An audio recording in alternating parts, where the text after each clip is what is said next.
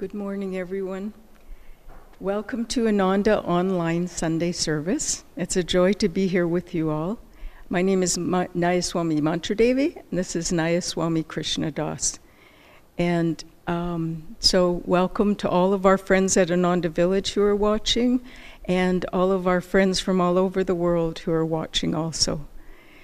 You know, extenuating circumstances are a marvelous opportunity to practice our spiritual teachings, a chance to really look at life and reflect on the reality of life, and to turn on a dime to change your personal protocols, your world protocols, and you know, it's all a grand show in order to bring us closer to God.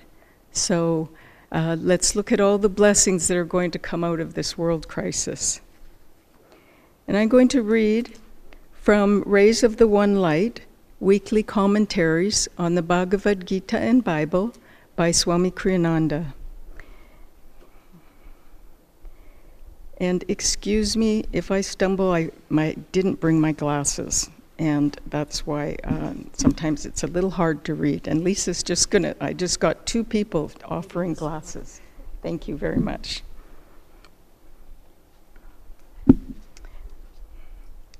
Reason versus intuition. Truth is one and eternal. Realize oneness with it in your deathless self within. The following commentary is based on the teachings of Paramahansa Yogananda. Jesus, when addressing his critics, appealed to reason and common sense. In his training of the disciples, however, he, like all great masters, encouraged in them the development of a higher faculty, soul intuition. For it is only by intuition that spiritual perceptions are achieved. In chapter 16 of the Gospel of St. Matthew, we find Jesus drawing on the intuition of his disciples by asking them who they thought he was in reality. They immediately understood that what he wanted from them was a subtle answer, not some obvious reply based on his nationalities, sex, and the like. Peter it was at last who understood and answered the question in its intended level, the spiritual. Thou art the Christ, he said, the Son of the living God.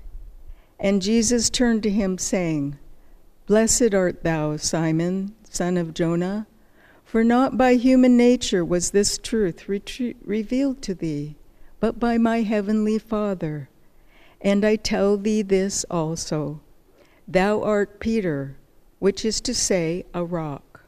And upon this rock will I build my church, and never will the powers of darkness overwhelm it.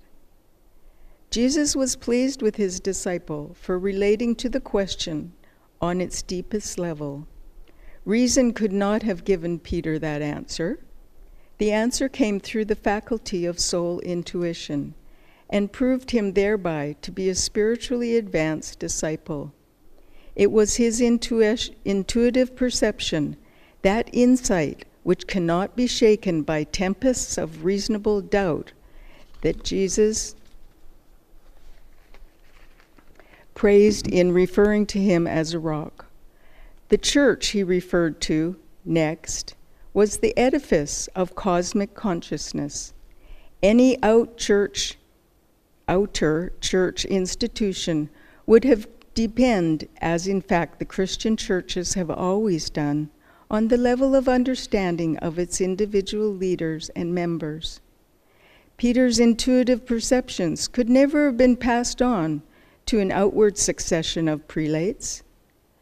Clarity comes by direct soul perception. Confusion results from excessive dependence on reason as the guide to understanding.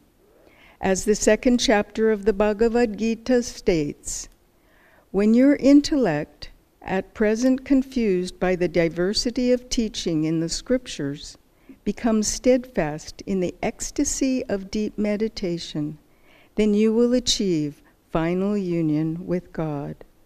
Thus, through Holy Scripture, God has spoken to mankind. Om. Om. Om.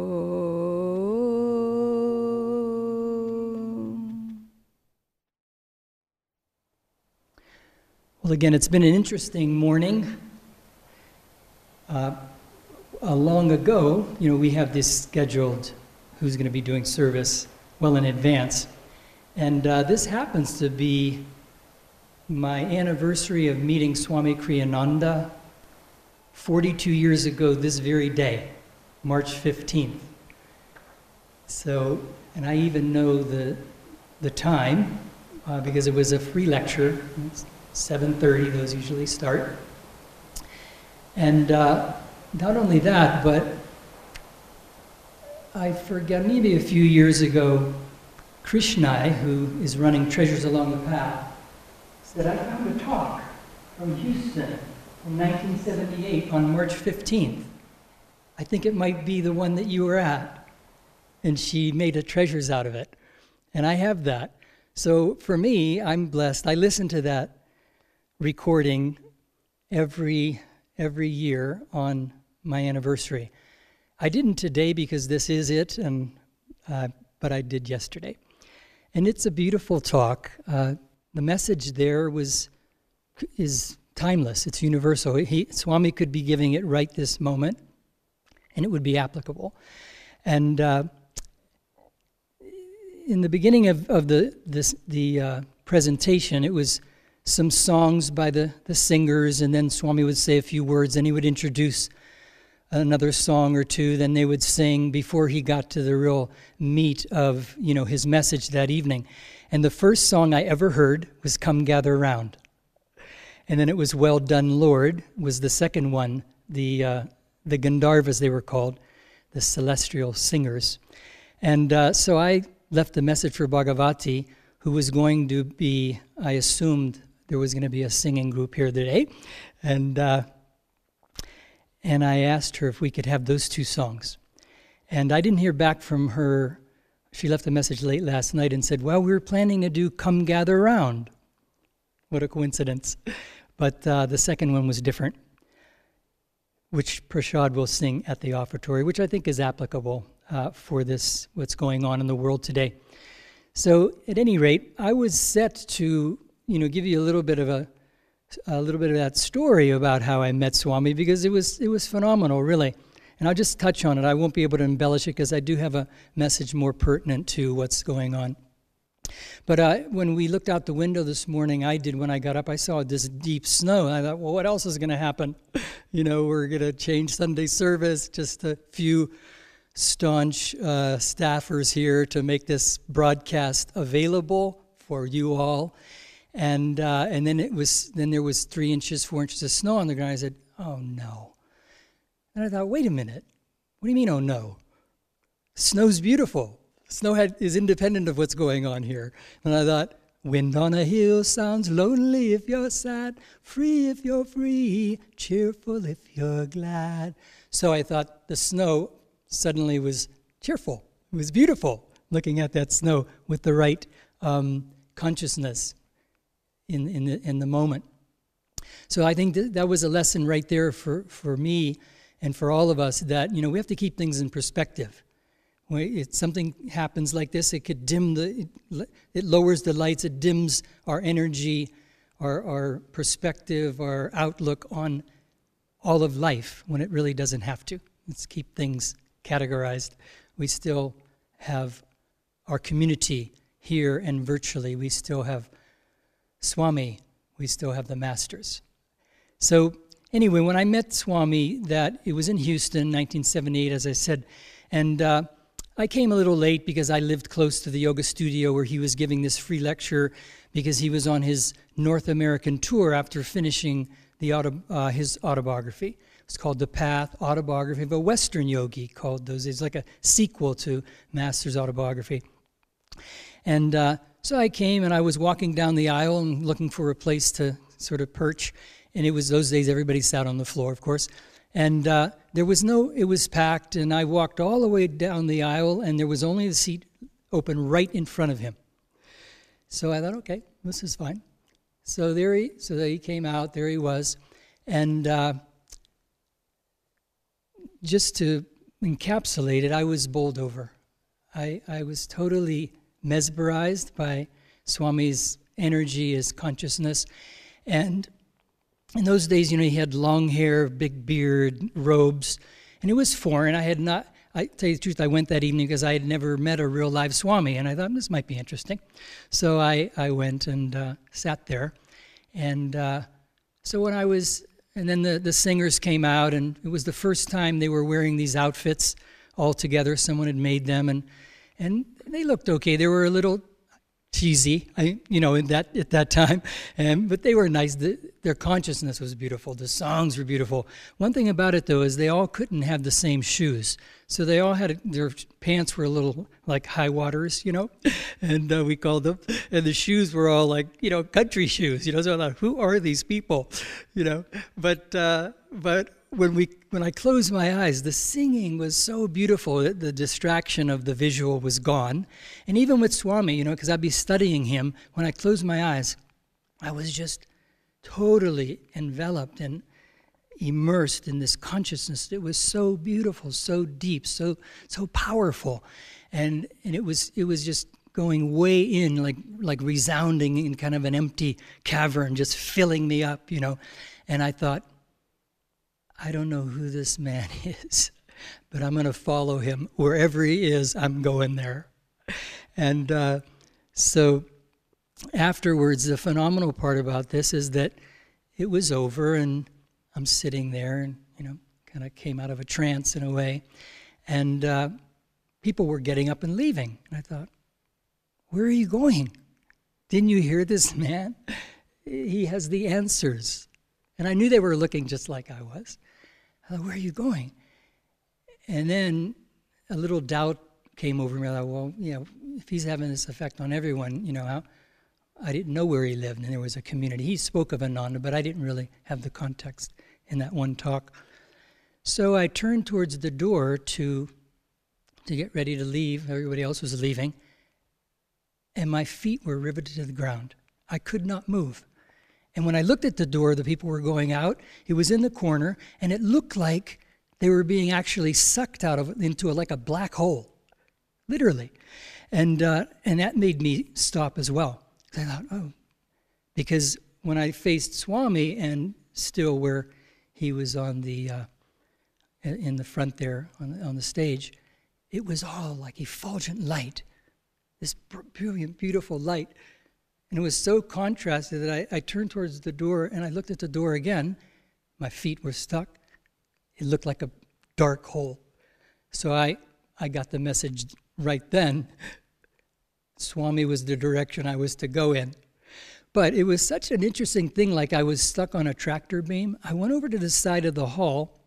It was an older building then, and they had these sort of posts. It wasn't in the middle, but it was on the edge. And I kind of got behind one so that I could study him without like staring at him right in the in the front there. I was just studying him and saying like, what, what's going on here? What does this man have? Uh, so it was an interesting experience, and uh, sure enough, I went to the workshop on Saturday, and then the Sunday service that was given, and I I was with him and the entourage that entire weekend. And by the time he left on Sunday, uh, I volunteered to start an ashram in Houston with a few others, and, uh, and so we did.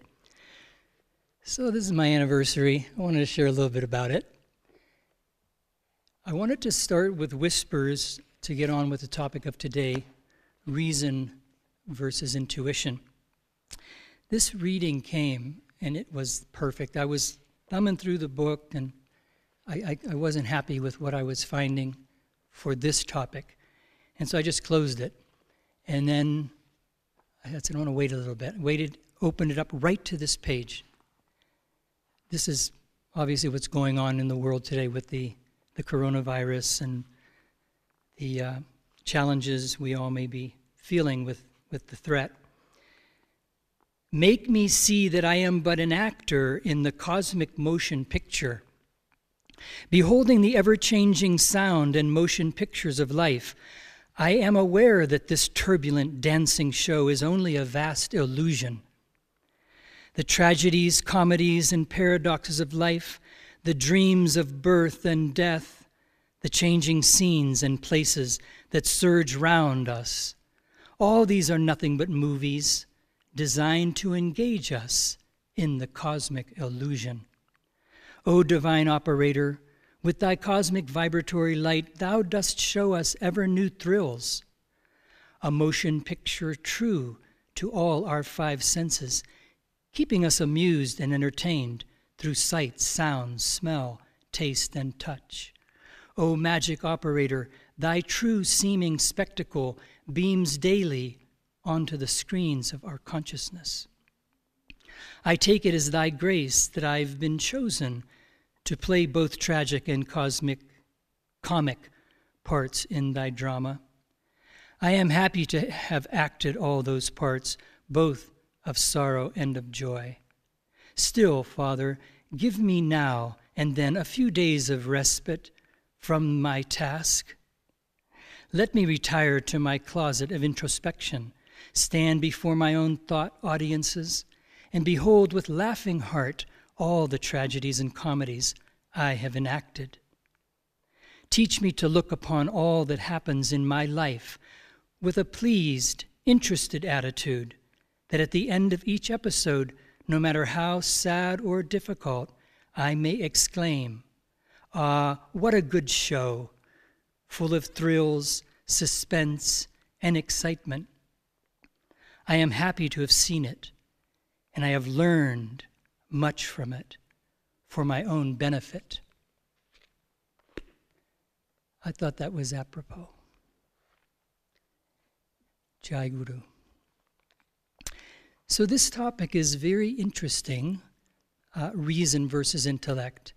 And to be truthful, I, did, I didn't check to see what the, uh, the affirmation was today. It was on willpower, which was perfect. I was so focused on the main talk. But I had found this in spiritual diary that I read every morning, and it was on willpower. It's been on willpower this week. And it says, When guided by error, human will misleads us. But when guided by wisdom, human will is attuned to the divine will. God's plan for us often becomes obscured by the conflicts of human life. And this is the point. God's plan for us often becomes obscured by the conflicts of human life, and so we lose the inner guidance that would save us from chasms of misery. And that's what's going on, and always goes on when there are conflicts microscopically in our own life, and also now in this macrocosmic uh, drama that's affecting the entire planet down to each individual and what we're even needing to do here and now at Ananda Village dealing with this coronavirus. I was thinking of, uh, you know, these, these times when we have to summon our courage, willpower, courage. We have draw on different aspects of uh, our, our consciousness, our teachings, the uh, attitudes that we have to bring forward. This is a time for no fear, courage. And I'm reminded of, of uh, in the, the uh, Lord of the Rings, when they were going through an attack, and Frodo, he says to Gandalf, he says, I wish it need not have happened in my life. And Gandalf just said, So do I and so do all people who live to see such times. But it's not for them to decide. The only thing we can decide is how we are going to fare through these challenges and what's in front of us. Also, a favorite quote of mine, these are an opportunity to share them. Shakespeare, one of Shakespeare's dramas, where he says, the king, he says, in peace. What, what better becomes a man than modest stillness and humility? But when the blast of war blows in your ear, imitate that of the tiger. Stiffen the sinews, summon up the blood. I think that's what we need to do right now. We need to be warriors. We can't give in to the fear. There's a lot of fear right now. And I, from my standpoint, you know, what has happened so far, I can stand here and say that maybe more easily than some of you out there. I don't know, and particularly uh, people that are maybe right in the midst of we're all around them, schools closing, jobs closing, and they're seeing uh, more. We're just beginning to see the effects and affecting our daily life. But nevertheless, uh, holding to this uh, teaching and this affirmation as it may increase, and we don't know if it will, but if it does, we still have to hold, hold that line. Be a warrior. Not give in to fear. Master was tremendously powerful that way. Wasn't easy for him. Look at Swami Kriyananda building Ananda. There were some very dramatic times. Many of us lived through them with him. He always held his center. At the same time, he, if you read uh, Asha Praver's recent book, every page there was a challenge, and then Swami went into seclusion to finish writing or begin writing a book. He held his consciousness, you know, like that reading when everything's breaking up around us, let's say the, the crash of breaking worlds, he stood centered with his task of giving these teachings in many different ways, as he said, seminal uh, teachings that where we could draw on, whether you're a parent, a manager, you know, an artist, on and on. You know, you know the books, the 150 books he, he wrote. It was all during incre- very uh, varied, challenging times. It wasn't all smooth while he was able to retire to his typewriter, his computer, and, and write all these books. So, for us, we have to carry on with courage. Okay? So, what is affected? Now, what, what the topic is reason versus intellect. And I wanted to, uh, in, my, in my preparation, and I like to, you know, see what other paths say just as well.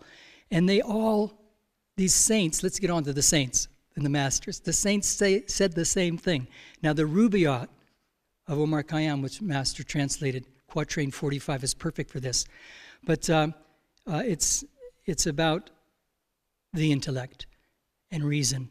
But Swami Shivananda, he said, reason is frail, finite, and limited. Just, he loved those kind of cryptic uh, one liners. Swami Ramdas, that uh, Atman mentioned last week, beautiful saint, deep, deep saint, found God, liberation. He said, Reason is too feeble and limited to gauge the depths of the infinite. We will never get there. We need reason, we need the intellect, they're tools. But intuition is the main faculty that we have to develop. You know, in giving these talks or as we grow in our, you know, understanding of the teachings, I'm really into intuition is everything. Intuition is the main point.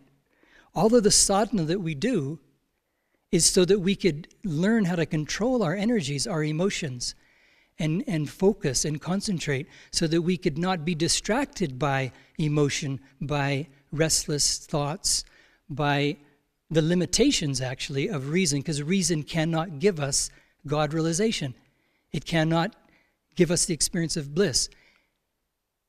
Intuition, intuitive perception is the only thing that could do that. This is why our sadhana, particularly our meditation practice, is so vital, is so critical, is so it's mandatory, it's needed.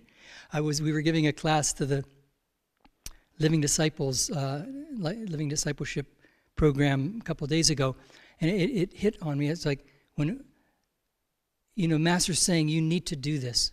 You need to develop your own intuitive perception so that you could find God. He's telling us how. He's describing it the best he can in the most poetic, beautiful prose.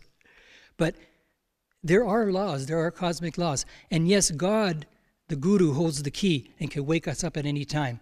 But none give you the ultimate self realization without you striving and attaining it for yourself. They show you the way.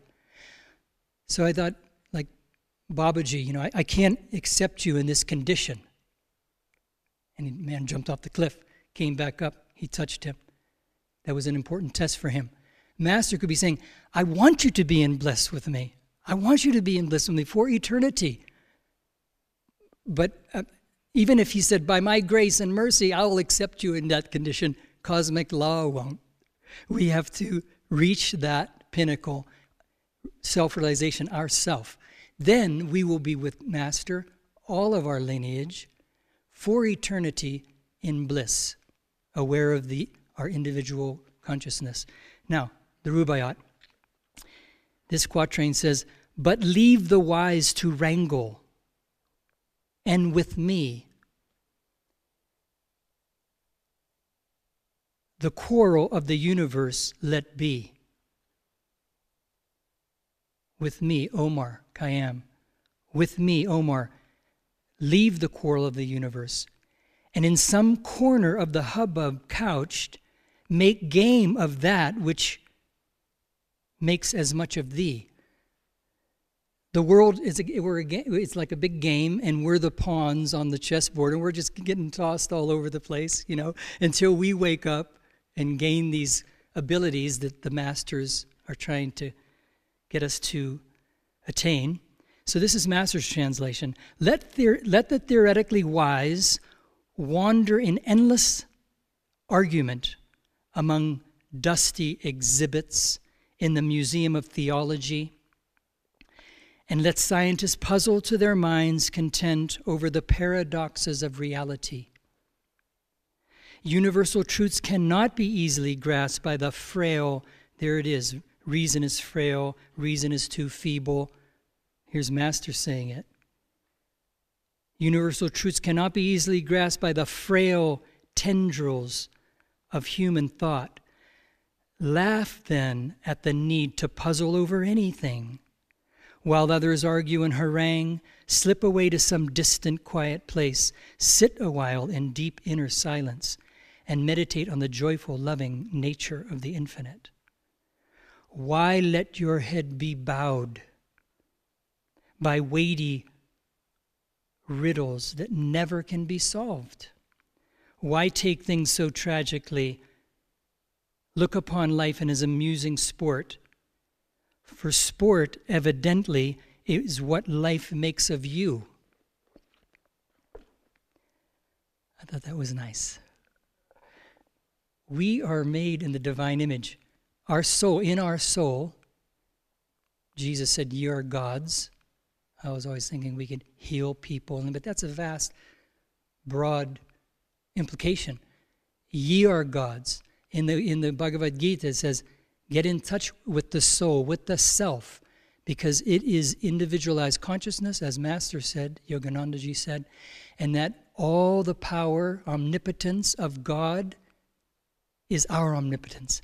And we have the power to overcome anything. So, right now, in this time of trial and challenges, and to what extent it may be affecting you personally, as well as holding the thought up to the masters so that we could be a strong uh, transmitting signal of our own, and a community like Ananda Village can join together like, like rays of a light joining into a vast, more powerful ray of light up into the ether, spreading out over to the entire world.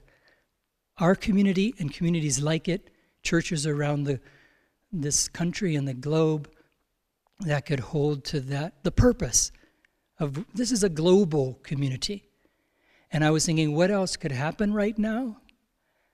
I don't. I hope there's no alien, mischievous alien powers that are viewing what's going on, because it'd be a good time to attack the Earth. but I, I don't think that's going to happen. Right now, I think whatever's going on with the with the world, it's going to bring it together in some fashion, looking for a cure to this this uh, virus.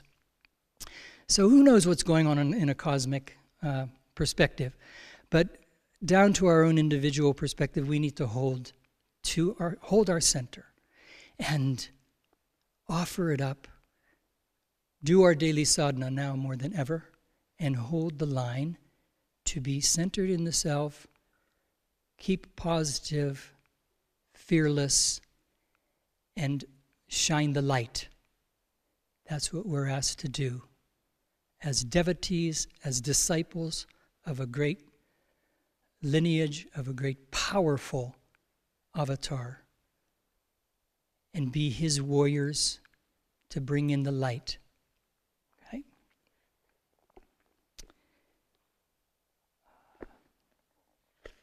I just wanted to end by saying the point of intuition, and Swami wrote a book on it, Intuition for Starters, and he said that, um, first of all, he gave us this, this, I didn't know he wasn't called this, the special universal daily demand for divine guidance. I will reason, I will will, and I will act. But guide, but guide thou my reason, will, and activity to the right path in everything. That, that's the special universal daily demand for divine guidance. I never knew it was called that. All these years of saying that one because it's powerful. I will reason, I will will, I will act, but guide thou my reason, will, and activity to the right path in everything. The point here is guide thou my reason, will, and activity to the right path and everything. That's our part. The guidance could be a torrent of energy, but we need to tune into it. And the only way we're going to tune into it is through our intuitive perception. As Swamiji often quipped, he's, you know, it's kind of rare God speaks to us, you know, out, out of a burning bush or, you know, over the various examples through history, Joan of Arc or whatever. But for us, it's that quiet, still voice within us, inside. We have to go there and be still so that we can perceive the intuitive, uh, the perceive the, the divine guidance that is there for us all the time. Blessings to you all, and may we hold together as a community here at the Village Command Central and globally.